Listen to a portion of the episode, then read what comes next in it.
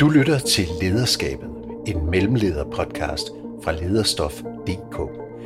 Mit navn er Palle Steffensen. Jeg er journalist og ledelsescoach, og jeg er ny vært her på podcasten, der her i sæson 2 vil hjælpe især mellemledere med at løse et problem eller dilemma, som de bakser med lige nu.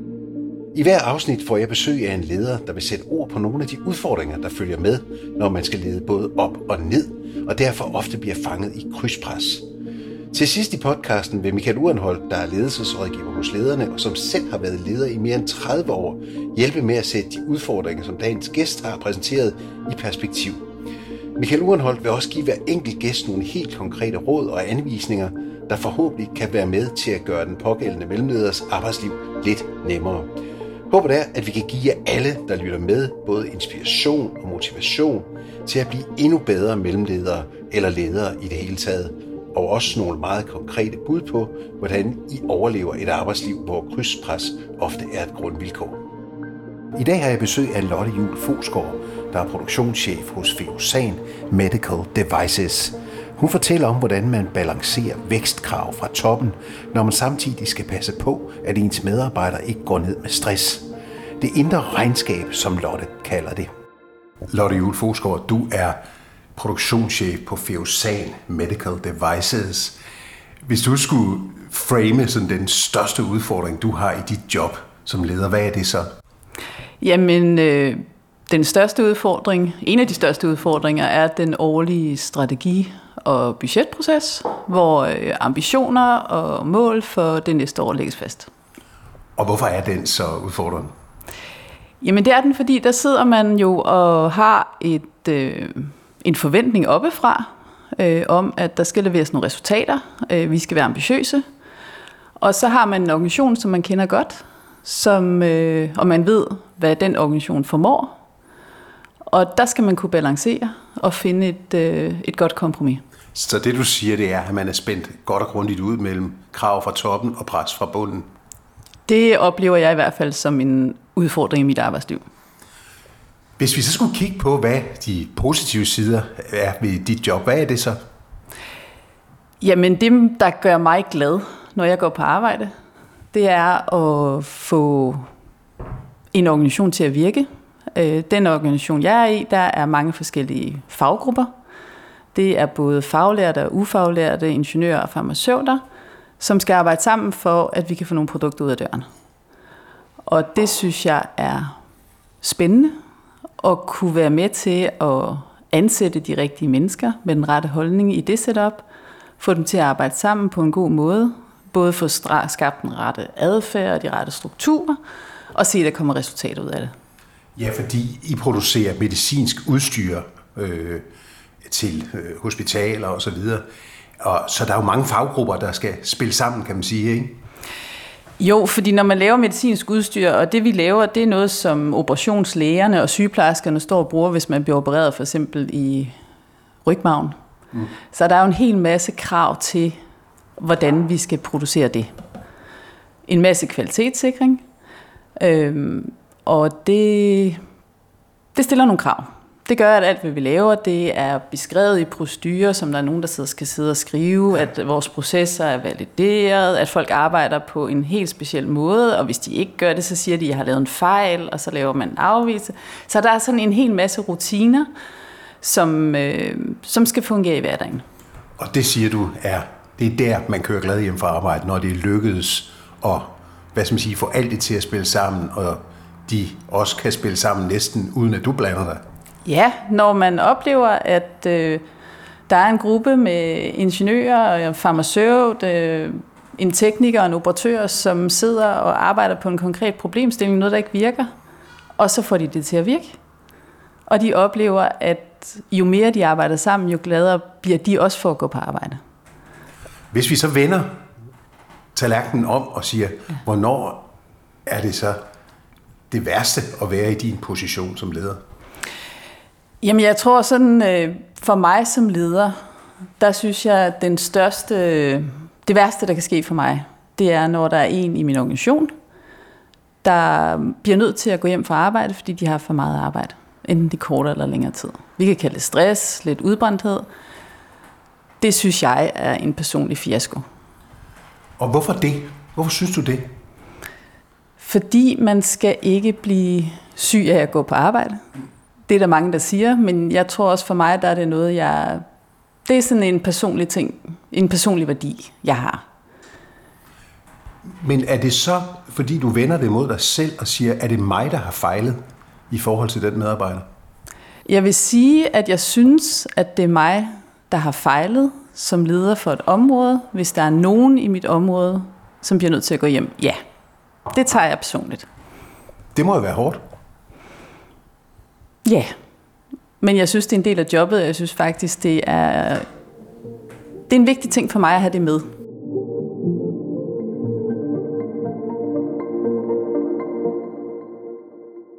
Lotte Juhl Fosgaard, som sagt er du øh, produktionschef i Feosan Medical Devices, som I hedder. Vi starter med at snakke om, hvad din største udfordring er, og det er strategiprocessen, altså når der skal laves strategi, og du sidder midt mellem den øverste ledelse, den allerøverste ledelse, og så dine medarbejdere, og så få det til at gå op i en højere enhed. Kan du prøve at sige lidt mere om, hvad udfordringen er? Jamen, jeg tror for mig personligt, så er udfordringen at stå i det her spænd mellem på den ene side at vide, vi er en virksomhed, der skal tjene penge. Mm. Vi er en virksomhed, som kun kan vækste, hvis vi optimerer måden, vi arbejder på. Øh, og på den anden side vide, at øh, der er en organisation, som har nogle forudsætninger og nogle, noget efterslæb, der gør, at øh, vi måske ikke er så, så hurtigt løbende, som man godt kunne tænke sig. Og så skal man ligesom få de ender til at mødes. Og hvordan går det? Jamen, så sidder man jo og, som en del af strategiprocessen, når man er mig, og skal sige, om vi kan optimere 5 eller 10 procent næste år. Ja. Ikke? Kan vi gøre det 5 eller 10 procent bedre? Og på den ene side, så er det jo rigtig, rigtig dejligt at få lov til at sige ja til det, ens ledelse gerne vil have, man siger ja til.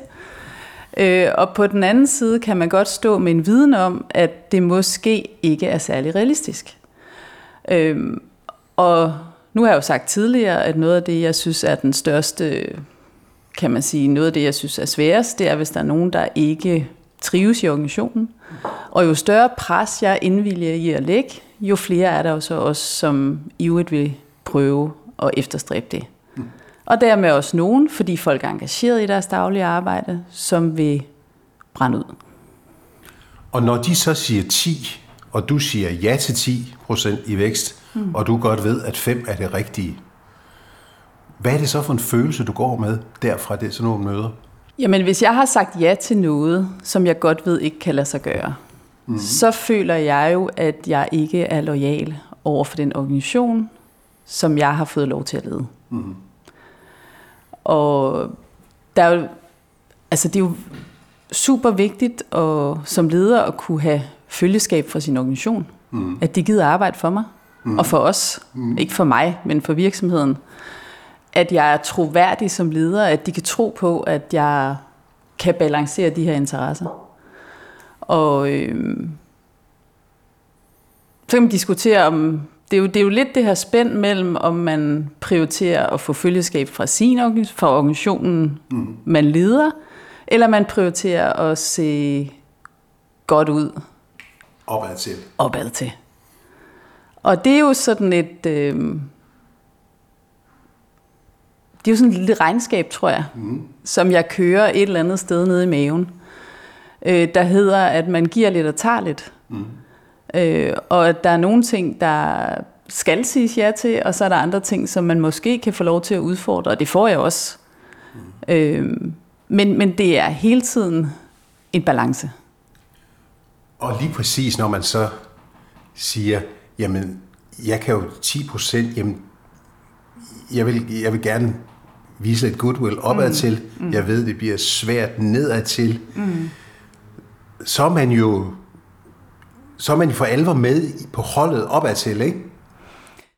Jo, og det er jo der, hvor at det er den her balance mellem, at langt størstedelen af min dag, der er jeg jo sammen med de mennesker, der arbejder i den organisation, som jeg leder.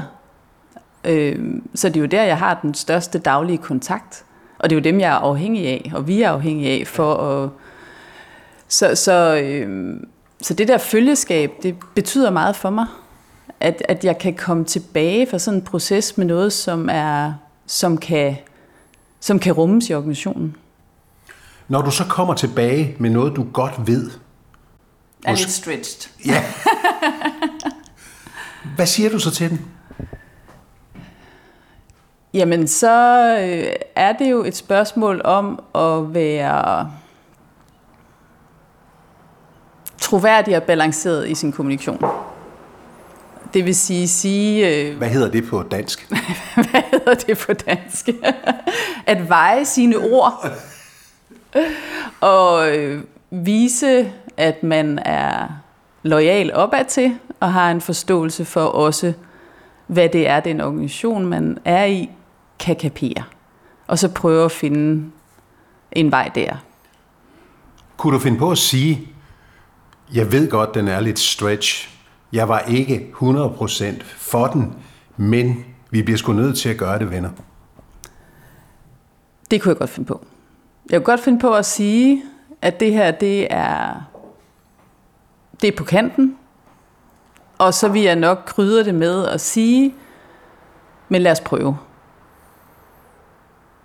Det, der, altså det er jo enormt vigtigt, at man ikke kommer tilbage og siger, at der er nogen, der har besluttet at. Vi bliver nødt til at kunne tro på det så meget, at man kan frame tingene sådan, at vi kan gå i gang med at begynde at tro på det mm. og finde en vej. Ja.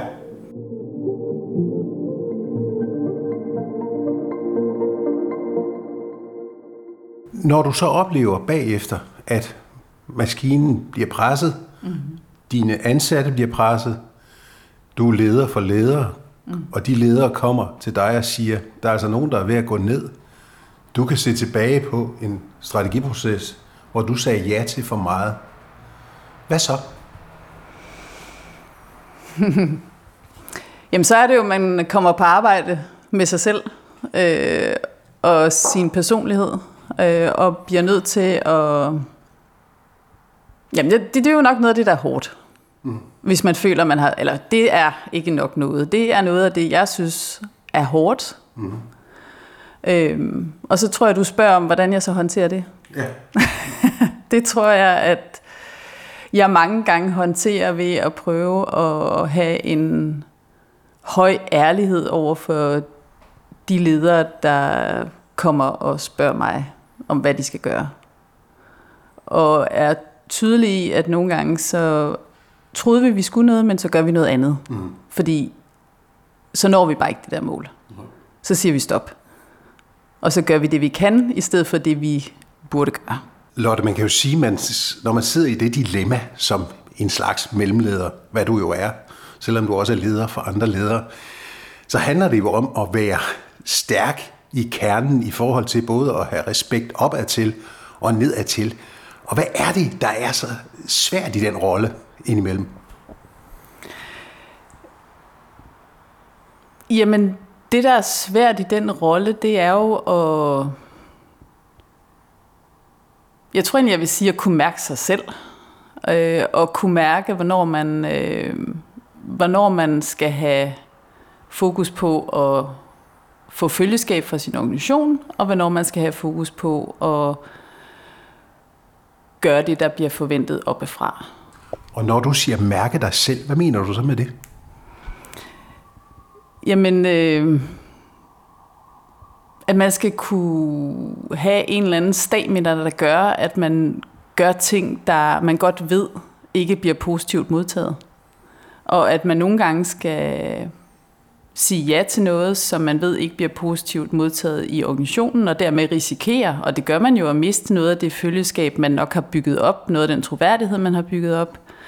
Og andre gange skal man øh, sige et nej til dem, der sidder over en, Mm. Velvidende, at det jo ikke nødvendigvis er noget, der gør, at de synes, man øh, er en god og konstruktiv leder.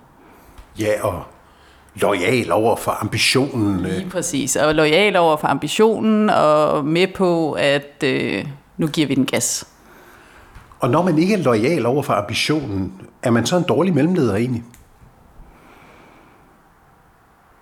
Mm, jeg tror, man bliver nødt til at kunne balancere den der, øh, man kan sige, loyalitet opad til og nedad til, fordi ellers så går man enten i stykker selv, eller også så mister man følgeskabet eller tilliden fra ledelsen.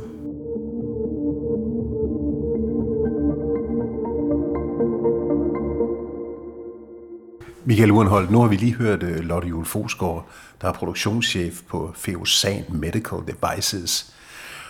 Og det Lotte taler om, det er det der med det indre regnskab, du ved. Pres fra oven med nogle væksttal, som man så ligesom skal ned og servere nedad til, selvom man godt ved, at det måske ikke er det nemmeste at nå det mål. Hvad, hvad stiller man op i sådan en situation? Jamen, altså, jeg, jeg også næsten må antage, at jeg kan forstå, det er Lotte. Hun har, hun har jo brugt sine medarbejdere. Hun involverer i hvert fald sine medarbejdere på den her rejse, og prøver at bringe dem i spil. Øhm, og det er jo det her krydspres, som, som, som du også har refereret til, øh, blandt flere, vi har talt med, at, at man står i som leder, at du, du har dit eget indre regnskab, og det, det handler jo lidt om både noget samvittighed, og så handler det om at passe på sine medarbejdere. Det handler om, øh, hvad vil du gerne stå på mål for som leder i forhold til din omverden og dem, der er tættest på dig. Øh, så det jeg, det, jeg tænker, hun skal, hun skal blive ved med at have de her refleksioner og overvejelser, der handler om, hvor langt kan hun trække den over for sine medarbejdere? Hvor langt vil hun øh, trække den over for medarbejderne? Mm. Og hvornår skal hun sige fra i forhold til topledelsen? Mm. Og den der balance, for mig at høre, er det en, en sund overvejelse, hun går med. Altså, det er nogle mm. sunde tanker. Hun reflekterer over det konsekvent, og det, er, det kan godt være, hun synes, det kan være belastende, men det er egentlig det eneste rigtige at gøre i sådan en situation. Lotte taler jo meget om det der med at skabe følgeskab. Mm. Det, det kan jo godt være svært at skabe følgeskab, når man ligesom har måske nogle krav, som man godt selv ved, godt kan være svære at opfylde. Hvordan skaber man så det følgeskab, som Lotte også så meget snakker om? Altså, man skal passe på ikke at bruge ordet transparens, og så bruger jeg det alligevel nu. så, men, men det er jo vigtigt, at, at der er en transparens i, i bevæggrundene for de beslutninger, der bliver truffet. Så Lotte er også nødt til at være tydelig omkring, at der er nogle krav, nogle forventninger til os som gruppe. Jeg er en del af gruppen, men jeg også, det var også mig, der står til ansvar over for jer. Øh, og det betyder ikke, at man hælder ansvaret over på en topledelse, der har dikteret det, men det er, at man siger, at jeg har påtaget mig det her ansvar, jeg står mål for det, men det gør man også over for medarbejderne. Og så få oversat den her målsætning så tydeligt som muligt, så medarbejderne kan se sig selv i det, selvom opgaven er svær. Fordi hvis de har svært ved at forstå hvorfor, eller ikke kender bevæggrundene, så får du sgu ikke følgeskab. Så gør folk det, de plejer. Men vil du have følgeskab på det her, så er det hele tiden at, at, at få oversat opgaven og gøre, gør den så tydelig for den enkelte medarbejder som muligt, så de kan se sig selv i det. Det er, det er den eneste måde at gøre det på. Og det ser jo også ud som om, at hun netop arbejder med den involvering. Lotte siger også det der med, at det er et stort nederlag for hende, hvis nogen af hendes medarbejdere går ned med stress, for eksempel, eller hvis der er nogen, der bliver presset i nogle situationer, for eksempel i sådan noget her. Mm. Hvad kan man egentlig, øh, skal man tage, hvor meget skal man tage på sig af det? Altså jeg hører Lotte, hun tager mere på sig, end man overhovedet må kunne forvente, både som medarbejder og som virksomhed. Øh, jeg, jeg synes, hun tager for meget på sig, og øh, når jeg siger det på den klare måde, så er det fordi, at hun skal også passe på sig selv. Hun vil jo ikke kunne være noget for sine medarbejdere i det øjeblik, at hun ikke er noget for sig selv. Hun er nødt til at have et overskud. Og hvis hendes øh, bekymring hele tiden går på at værne øh, omkring nogle medarbejdere og passe på dem og nurse dem, så de ikke bliver stresspåvirket, mm. jamen så risikerer hun måske selv at brænde ud et eller andet sted. Øh, og vi er jo voksne mennesker, og så skal vi bare huske, der er jo rigtig mange, der, der, der oplever stress, desværre på det her arbejdsmarked. Men i rigtig mange tilfælde er stress ikke relateret kun til arbejdet det, det, er en, det er en kombination af noget privat og noget arbejdsmæssigt. Der er mange ting i spil, mm. øh, og det er man også nødt til at skille ad det her, sådan så hun ikke entydigt bare tænker, det er mit, min skyld og mit nederlag og virksomhedens skyld. Det, det nytter ikke, at hun, hun påtager sig det der enorme ansvar, der er. Det er voksne mennesker, hun er med at gøre, og de går på ind på et arbejde, de får en løn for det, så man må også antage, at de, de er i stand til at melde fra og til. Men, men omvendt, så kan man jo også sige, hvis man snakker mere principielt om det, fordi jeg går mm. ud fra Lotte også, gør nogle af de her ting. Det tror jeg. Øh, men, men, men at det er det der med, hvor meget skal man bære selv? Ja. Ja, det er det 100%. Det er, det er den der opgave med, du, du, kan ikke, du kan ikke være noget for alle. Jeg antager, at Lotte også har et privatliv. Ikke? Øh, der skal hun også være noget, måske for nogle andre. Øh, hun skal være noget for sig selv. Øh, hvis hun også lige pludselig skal bære de her medarbejdere igennem, hele vejen igennem, så bliver hun lige pludselig mor for Gud og hver mand. Øh, og det, det er alt for stort pres at tage på sig. Derfor kan man godt stå på mål for sine medarbejdere og værne om dem, men igen, man skal også kunne stille krav til, at når I kommer i ubalance, eller synes, nu bliver det for meget, så forventer jeg også, at I kan sige fra over for mig. Øh, det handler om den der psykologiske tryghed, og den der at være tæt på sine folk og, og stole på hinanden. Og er man der, så har jeg også en god erfaring med, at folk de siger fra. Du har lyttet til Lederskabet, en mellemlederpodcast med Palle Steffensen og Michael Urenholdt. I dag med Lotte Jul Fosgaard, der er produktionschef hos Feosan Medical Devices. Vi håber, du er blevet inspireret af vores podcast. Husk, at vi har skrevet en artikel om Lotte Jul Folsgaards udfordringer og Michael Urenholds konkrete råd på lederstof.dk, hvor du også kan finde en masse andre artikler og podcast, som klæder dig på med ny viden, konkrete værktøjer og perspektiver for andre ledere på alle niveauer. Lederstof.dk udgives af lederne, som er Danmarks største interessefællesskab for ledere med omkring 130.000 medlemmer.